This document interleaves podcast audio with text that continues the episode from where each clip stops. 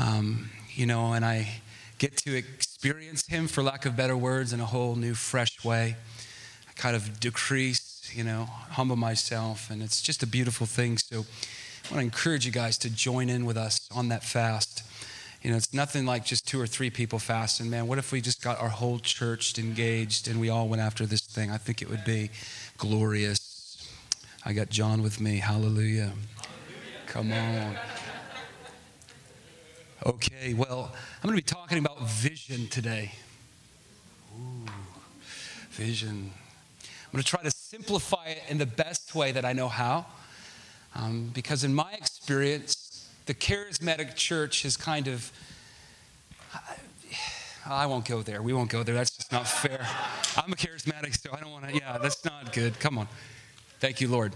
Anyways, turn with me to Proverbs 29 18, if you would. One verse before I go into this verse, I want to share a little story, something that happened to me this morning actually when I was driving in.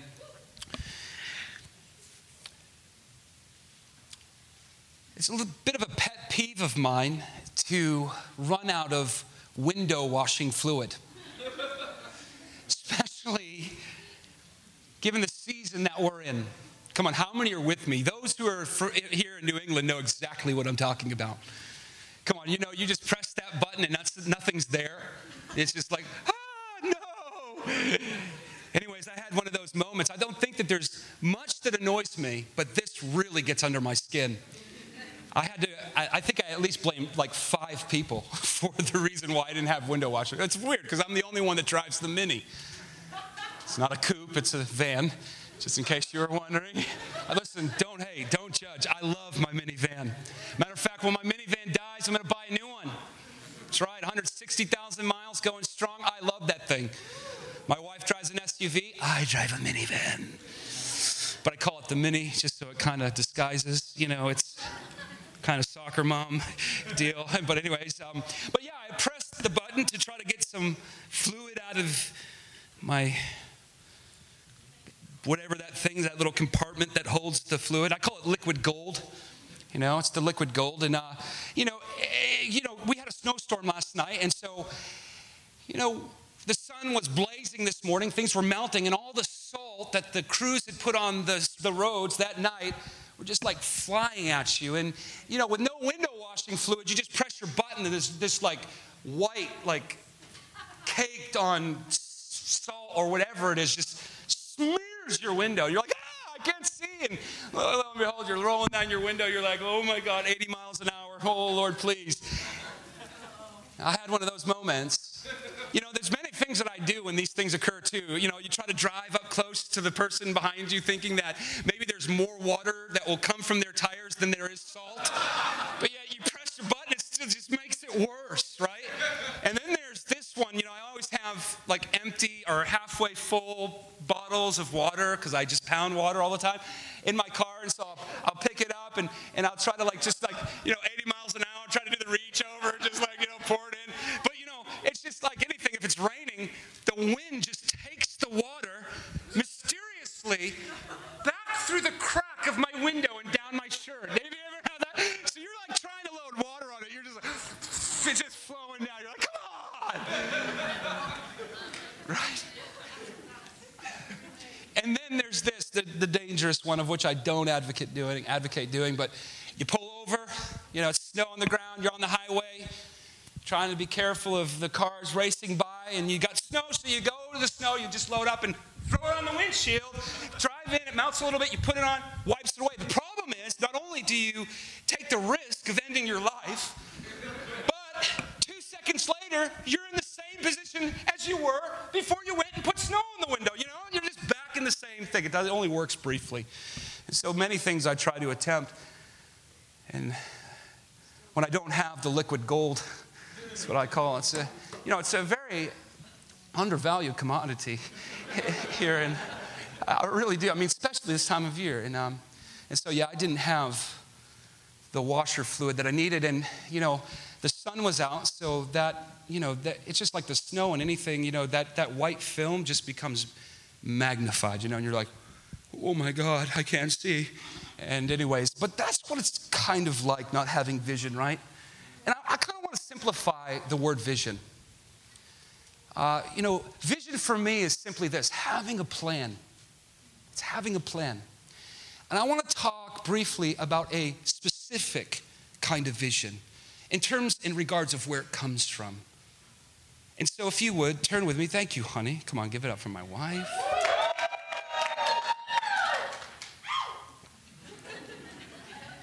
Yep. Yep, I agree. Amen to that. Amen to that.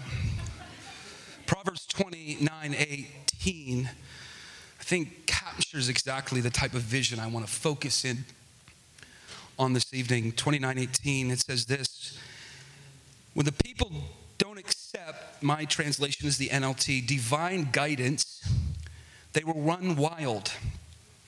But whoever obeys the law is joyful. Other translations say where there's no prophetic vision, the people cast off restraint. In other words, both translation kind of captures really the importance of vision, not just a vision that comes from our own aspirations. How many have those? You know, when you actually think your own dreams, your own hopes, and the things you see for your future, some way, somehow they intertwine with God's dreams and God's vision and God's plan for your life, but seemingly they don't always do. You know, I know one for me. Um, when before we started the house of prayer uh, there at 135 Western Avenue, it was not on me and my wife's grid. We loved prayer, don't get me wrong. We were doing house of prayer, the church that we were a part of at the time, but we were really invested into the community and the new church that we had just planted with her mother in that season. And when Lou called us and said, Hey, you know, how about we build a house of prayer in Cambridge, the Ivy League schools, you know, and he's just going up. I mean, it's hard to say no to Lou. I don't know if you know who he is, but or if you've heard him speak, but he's he's very persuasive. And if you don't know him, well, I'd encourage you to sign up uh, for these dates. You won't, you will not be let down. It's going to be impactful. It's going to be an awesome event. But you know, I found out like when we started transitioning and coming to Cambridge and starting the work that the Lord had for us, it wasn't necessarily on my grid. It wasn't necessarily my plan. I didn't necessarily leap at the thought of joy, you know, like, yes, Cambridge.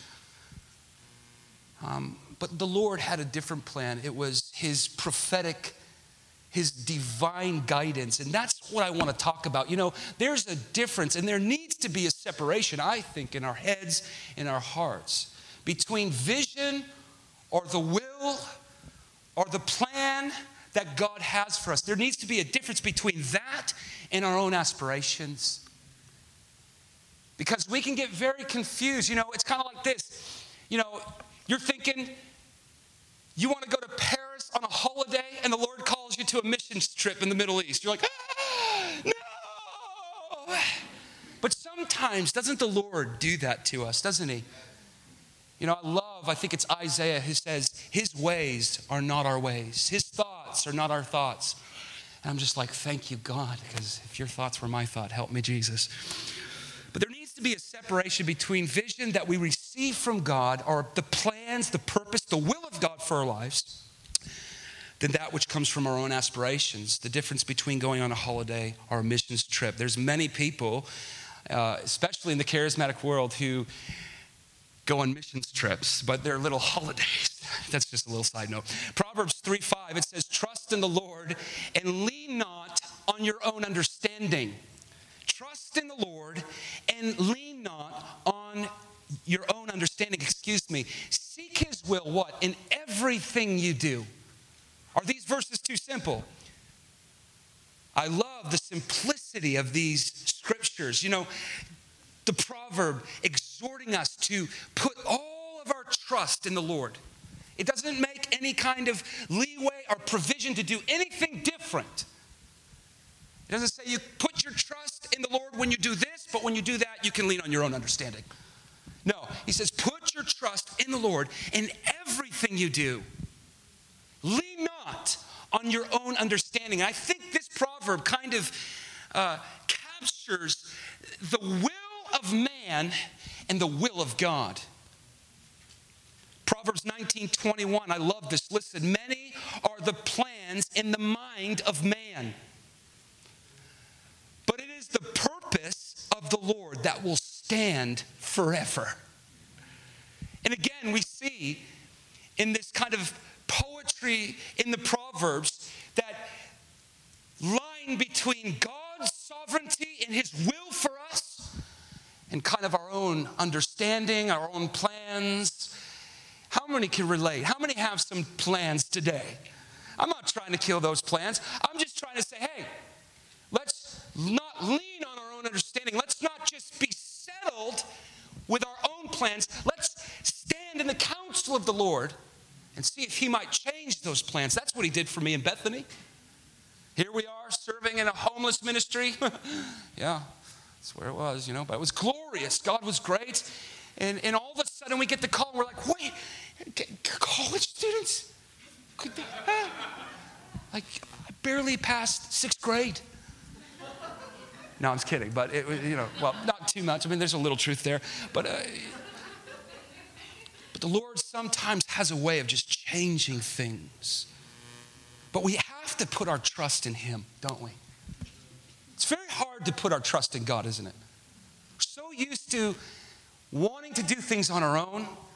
We're so used to not thinking anybody would ever be there for us in the area of counsel, in the area of care. Come on, am I talking to myself? Or, or do you relate to that? You know, we kind of live in a, a society that programs us to be like that. Just listen, you're on your own, buddy. Ain't no one going to help you in this world, but the Lord wants to aid us in this area. He wants to aid us. He wants to come along aside of us, and He wants us to put our trust in Him, not leaning on our understanding. And in that whole process, we get to find out the will of God for our lives. I don't know how many Christians I talk to today. I don't know what the will of God is for my life. Wow, sorry about that. But it's an epidemic in the church. Many of us here this evening, you may yourself not know what the will of God is for your life, but I know this the Lord wants to reveal it. And so there's three categories I'm hoping that we start to ponder and consider after this message. A vision or a plan for our families, first, if you're married, if you have children, even if you're not. Your families, a vision for, I just forgot, a vision for your family. Lord, help me, Jesus. Nina, family. It's just getting worse. Two things vision for your family, vision for yourself. That's right, come on. Vision for yourself. Woo. It's my first time preaching. it's true. No, I'm just joking. Vision for your family, vision for yourself, vision for your church. You're like, what vision for your church? When does that fit in? Well, you know, we are the body of Christ. You know, there's something that be- beautiful that happened when you accept Jesus into your heart. He made you part of his body. Where in this body, you're a joint and you're to supply a need for that body. So, a vision for your church. There's a lot of church haters out there today. I am pro church through and through. I love the church. It's the only thing Jesus promised to build. It's the only thing that Jesus said the gates of hell won't prevail against it. Come on. You want to be at church, in church, when you can. Church is important. There needs to be a new value. Actually, we just saw a poll that 98% of the people in Massachusetts, Boston specifically, are the most unchurched, unbible minded, I guess is that's the word that they use, in the globe. There's people who beat us, but it's only about like two points. Man, we just we need to redefine the importance and the value of the church in our time. Okay? But anyways, that's what we're talking about, are we? Vision for your family, vision for yourself, and vision for your church. Now, again, I want to emphasize that this is not necessarily derived or come out of our own aspirations, um, trying to make that separation so we put ourselves under the counsel of God, not leaning on our own understanding, but asking God, what is your plan? Remember the bumper sticker passage, right? Jeremiah 29 11. Yeah, for I know plans I have for you. You know, you heard that song, Ken Henry? Is that, am I showing my time? Am I showing my, yeah. I actually got a call from Ken. You, anybody know Ken Henry? Yeah, stay away from that dude. He's crazy. straight up Ken. He's straight up crazy. Uh, sniffing glue or something. Uh, no, no, he's great. Yeah, but, uh, but he used to do this song, Jeremiah 29 11, and it was, For I know the plans I have for you. You know, God has a plan for you. You know, you're not just meant to walk aimlessly through life, wondering or wandering. God has a plan for us. In, uh, sorry, excuse me, Proverbs 29 puts the emphasis on the value of prophetic or divine vision. In other words, vision that comes from God, right? Turn with me, if you would. Uh, you don't have to turn there because it's just one passage, but if you want, or you can put up on the overhead, that'd be great. Uh, John 5 30, Jesus says this I can do nothing on my own. This is Jesus, this is the Son of God. Just think about this. This is Christ. God in flesh. You know, he, he says, I can do nothing on my own. As I hear, I judge, and my judgment is just. Why? Because I seek not my own will, but the will of him who sent me. Jesus says again in John 6 38, these are just a couple. For I have come down from heaven not to do my own will, but to do the will of my Father, the one who sent me. I mean, how many, how would church change so drastically if that was actually the heart of the people who went to church? It's so many people living for themselves, unscathed, not caring about the needs of the church. But here Jesus is, Son of God, comes as a servant, not to perform or do his own will, but to do the will of the one who sent him. What if that was our language when it came to our attitude of church? It's not about me. I've come to serve. What's the will of this house? What if that was the attitude that we had when it came to our families? Yeah, some of you young dudes and, and ladies, include you in there. Well, what if we actually had the attitude of investment? What if we actually took the posture of investing rather than constantly consuming? What can you give me? no, the Bible says, What can you give? What can we give it? You know, I, I, that's the heart that I have. I'm not just up here trying to get people to do something so that I can just get up and preach and lead worship. I'm in there. I'm sweating with you. I'm serving with you. And ultimately, I'm not trying to set myself up, although I am pretty cool. My wife told me that. I'm getting sozo. You know, it's, I don't quite believe it yet. But you know, Lord's working. In His time, okay to laugh, it's church. what if we actually had the attitude that wanted to invest into our church? I'm not just talking about your money. That's a good place to start. But I'm not just talking about that. There's so many other needs where you cannot just be consumed by what's in front of you, your own will, but say, what is the greater purpose? What is the greater plan?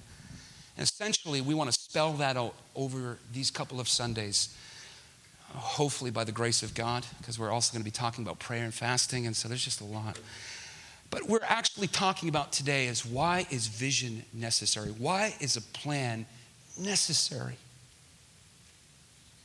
You know, if you look at Proverbs 29 18, you see that people cast off restraint. Another translation says they perish, they die. It's not a physical death, it's almost a death inwardly. You know, I don't know about you, but I see people who lack vision for their lives who are dead inwardly. And it's not necessarily that they're dead spiritually, they just are aimlessly wandering about, not knowing what their purpose, what their plan is in life. And that's what the proverb stands for here. Says without it they cast off restraint. There's another thing where there's no vision. The word restraint means you know to morally cast off restraint. Who cares? Let's just eat drink and be merry. And so there's an element of where um, vision harnesses our craziness. You know perfect example okay? Everybody i think for the most part knows what currently is going on with the Justice House of Prayer, our house, and stuff like that, the transition that's going on. It's not important to get into the details. But I started to notice about a week and a half ago, I feel embarrassed that I didn't know prior to.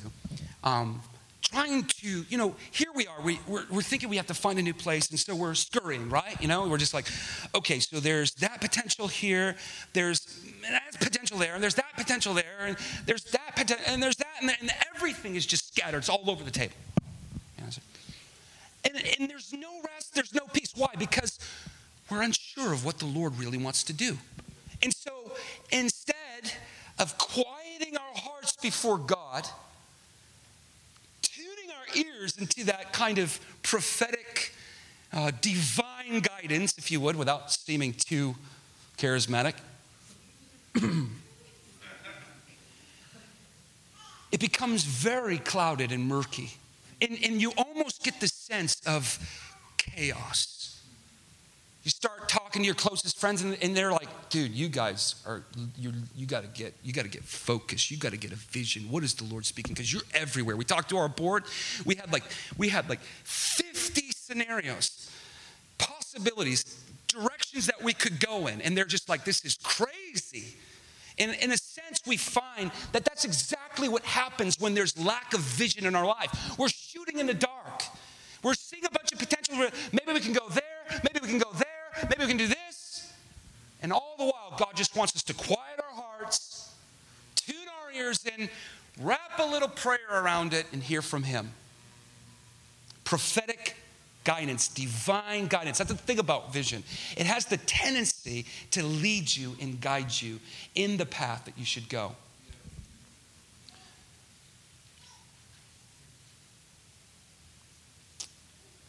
It's real quick, turn to Amos 8. Is everybody all right? Yeah. When I'm raising my voice, I'm not mad. I have to put that disclosure in because people come to me and they said, Are you mad when you preach?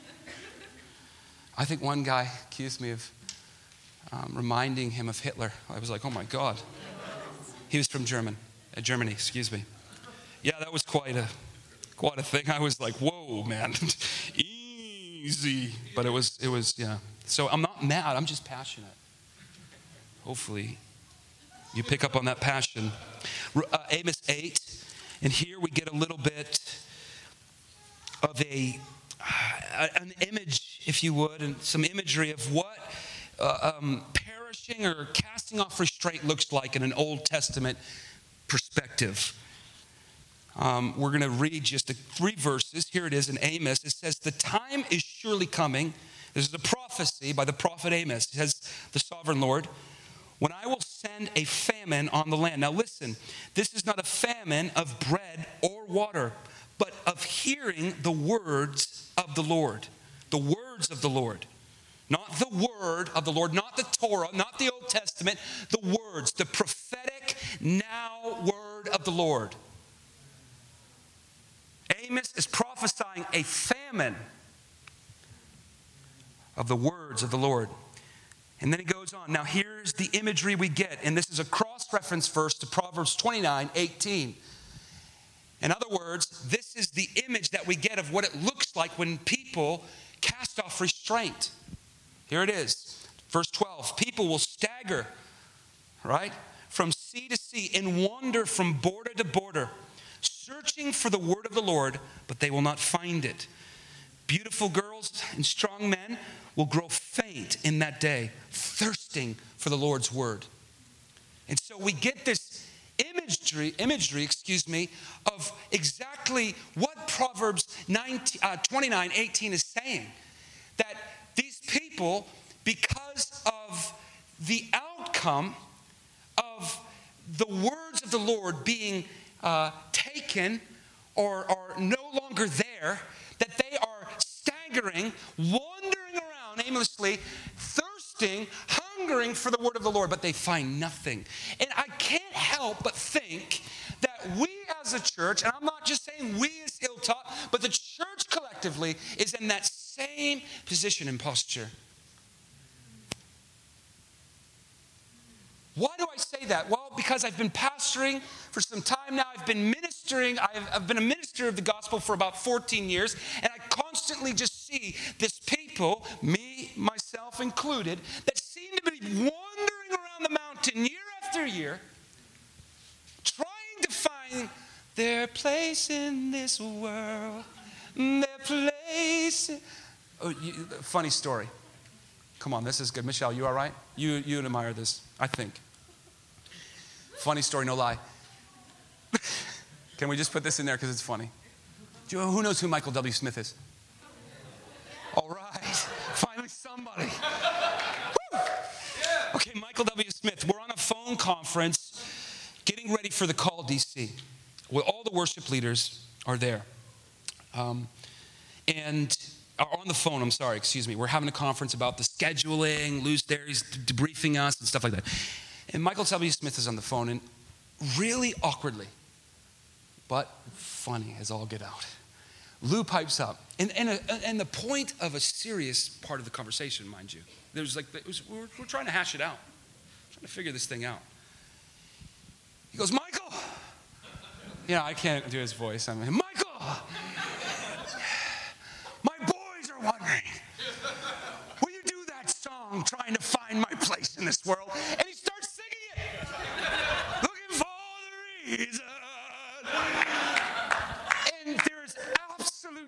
silence. Michael is nowhere to be found, right? It's like, Mike, you there? Michael. Mike. And he just soberly, I think a bit embarrassed, he said, No, we won't be doing that song, Lou. Oh man, it was so cutting. It was so cutting. Anyways. that would be bad because um, Lou actually said, Daryl, listen, we're going to give you the end of this thing. And I know what that means. You know, you're not important. You know, nobody knows you. We're going to give you the end of this thing. I don't even know if anybody knows you. I'm like, thanks, man. Woo. And I think I heard Justin Rizzo laugh. But that was a funny thing. But, anyways, we have tons of people in the church wandering aimlessly. Song, trying to find their place in this world. Sorry about that. That was lame. Christian jokes gone wild. That's the way I see it. Listen, don't judge me. Don't judge me. I'm just trying to get you to laugh. Some of you are like, it's not funny. This guy's, where did this guy come from? But it's God's will that He would give us purpose. Jeremiah 29 11. For I know the plans I have for you, declares the Lord. This was Jeremiah's prophecy to the exiles of Israel. And if you know anything about the backstory, man, these guys had just gone through hell. And ultimately, a vast number of prophets were speaking against exactly, uh, I'm sorry, excuse me, against what Jeremiah was prophesying. And the Lord just breaks in after this tough, hard season in Israel's history and says, No, listen, the Lord has a plan for you.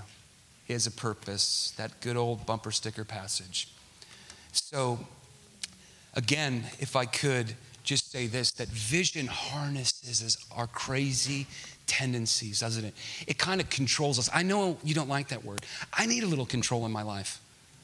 You know, I need a little lordship, okay? I need the Lord to lord over me. Because if he doesn't, this man is prone to do some crazy things. Ask my wife. Yeah, I'm dead serious. And some of you husbands are like, whoa, speaking my language. And vision does that for us a plan not just any plan, not just any vision, but a vision and a plan that is given to us by the Lord.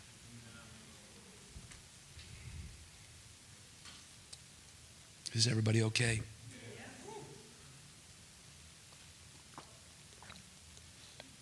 I'm just trying to think what's next.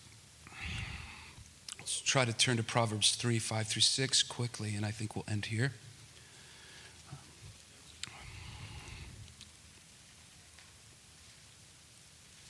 Again, I think the tendency is for most churches when they start talking about vision is kind of make the vision plain, you know, like that whole thing where we try to uh, disseminate our vision for our church or our vision for our house of prayer. That makes tons of sense, but we're not there yet. We're just trying to kind of capture the biblical necessity of vision. Why is vision important? Why is a plan important for our life? How many are at Proverbs 3 5 through 6? Have I read this verse already? No? Okay. I did. Praise the Lord. Well, we'll do it again. There's got to be something else here, right? That's the thing is when you don't know what you're doing. You know, half of these words I just now came up with. I know that's scary, right? Nothing, anyway, you guys didn't get that. Okay, so trust in the Lord, verse 5, with all your heart. Don't judge me. I, I felt some of the judgment actually when I talked about my minivan. Listen, back off. I'm going to go to the grave with that thing. I, I really do feel like it's going to go the distance. Okay, trust. It's okay to laugh in church, even if the jokes aren't that good. Uh, okay, trust. oh my goodness. Thank you, Jesus. Trust in the Lord with all your heart. Don't depend on your own understanding. I love this. Seek his will in all you do and he will show he will what? He will show you what path to take. How many here today this evening right now need to know a path that they should take? You know that's what it is in our lives right now in many areas. We have so many paths that we can take but we're looking for that right path right? And so what does the proverb exhort us to do? What does it challenge us to do? But put our trust in god not to lean on our own understanding. Simply i can boil it down to this and John, let me just find it. Yeah, Lord Jesus. Okay, never mind. We remember, right, um, when Jesus was talking to the rich young ruler, in verse 36, I believe, of chapter 5, I think Jesus boiled it down the simplest way that we can actually get this. And it may be so simple, it offends you. Why? Because we want things to be more complex, because we think if we can't figure it out or wrap our brains around it, because it's so simply, if we can't live it out, then, then it has to be more complicated than being more simple. Half of you didn't even get what I said. That was a Bill Johnson quote. I just, I just cracked open a fortune cookie for you. I'm going to have some Chinese food tonight. That's what's going to happen. But, but Jesus says, He says, seek what? The kingdom of God first. Is that too simple for us? It's, it's too simple, and honestly, we get kind of taken back by like, that, that's it? I mean, surely the fortune cookie's better than this. That's it? That's what you that's what you're saying? That's what you think the crux of, of this whole, you know, purpose, plan, and will and vision for my life is, is just seek the kingdom of God first? Yeah. Yeah. And then Jesus ends that same statement with what? He said, And all things shall be added. Not just some things, all things. All things. Say it, all things. Some of us have the problem of not seeking and going to God first. Ultimately, friend, He is the only one that can correctly shepherd and lead you in seasons that are hard. I can't do it, your friends can't do it, they shouldn't be doing it, but God can. And sometimes we just need to redirect our minds to not letting the, the, the pathway consume us. Like, what road should we take? And we just, just yield to the Spirit of God, seek His kingdom, make Him first and then see what comes about. You know, that's the thing about trust. Is when you trust you trust God, man, you just you can trust him with the outcome. A lot of us we we don't go there because we're concerned about the outcome, but ultimately if we trust in God, the outcome is up to him. I don't know, that sounds like a good insurance policy to me. It's like, so God, all I have to do is trust you, seek you, not lean on my own understanding, and you're going to give, you're going to add unto my life everything that I need. Is that too simple? You know, we count on so many things to try to bring about provision and security in our lives and many things, you know? Everybody striving for the American dream and this, and how can I uh, build my bank account this high, and, and all, all you know, we, we're just so nine to five, some of us even more, going, going, going, going, going. God simply says, No, listen, seek me first. Seek me first. And you know what? You know what I promise? You know what I promise by you seeking me first? I will give you everything you need. But sometimes what we think we need is not enough. You know, sometimes the provision of what God kind of gives us in seeking Him, we're kind of unsatisfied. We're like, really, God? This is the best. This is the best you got. Really? I just got a Matthew Harlan kind of a facial expression there. It's the best you got. God knows. He knows. He knows exactly what we need. He knows exactly how much we need. We live in a land of excess. We should never judge God's provision in regards to worldly provision. God is a God of excess, but He's also a God of wisdom. And sometimes excess can cripple us. So the Lord calls us to trust in Him. He calls us to seek His kingdom first. Is this okay? Steve, are you all right? I love you, man. Are you feeling good? Good. Melina, good? All right, good. My prayer partner Friday. Just the two of us. But we had some guests. Come on. Who, who wrote that song?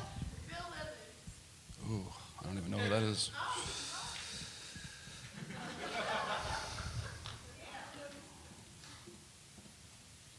The good thing about trusting God is it's kind of like a Arjuna free policy you get.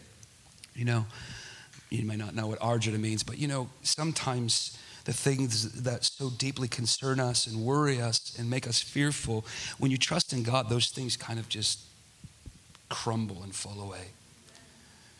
Because you're not worried and you're not so much focused and consumed about doing things in your own strength. But you know that His strength, His ways, His provision is much better. Let's close our eyes. Father, there's so many things within our minds that need to be redefined, that need to be reprogrammed. Lord, I just ask for your grace, Lord. I ask, Lord, for those who are facing um, complex situations, Lord.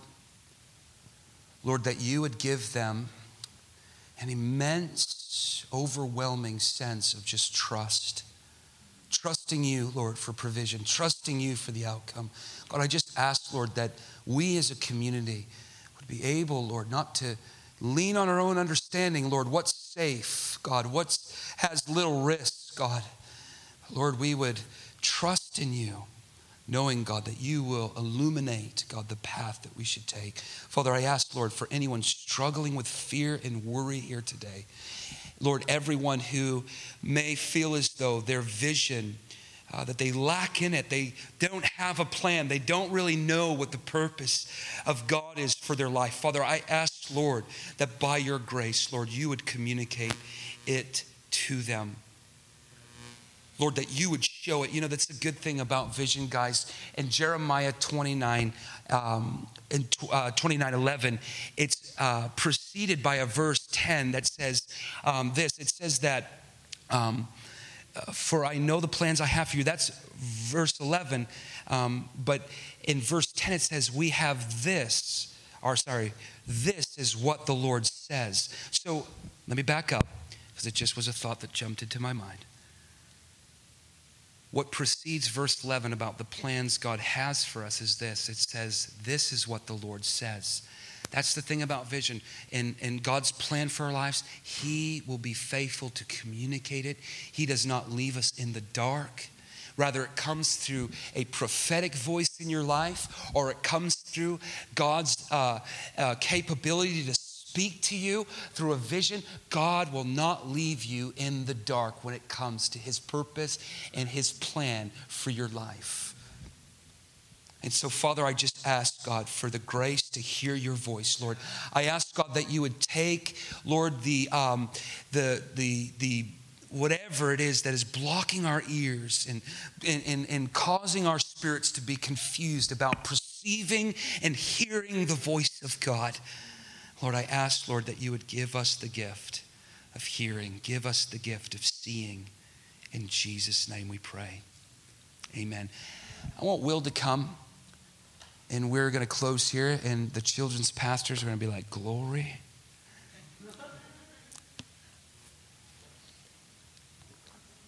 That's how you keep your children's pastors happy. You give about a 45 minute sermon, and they're like, Thank you, Jesus.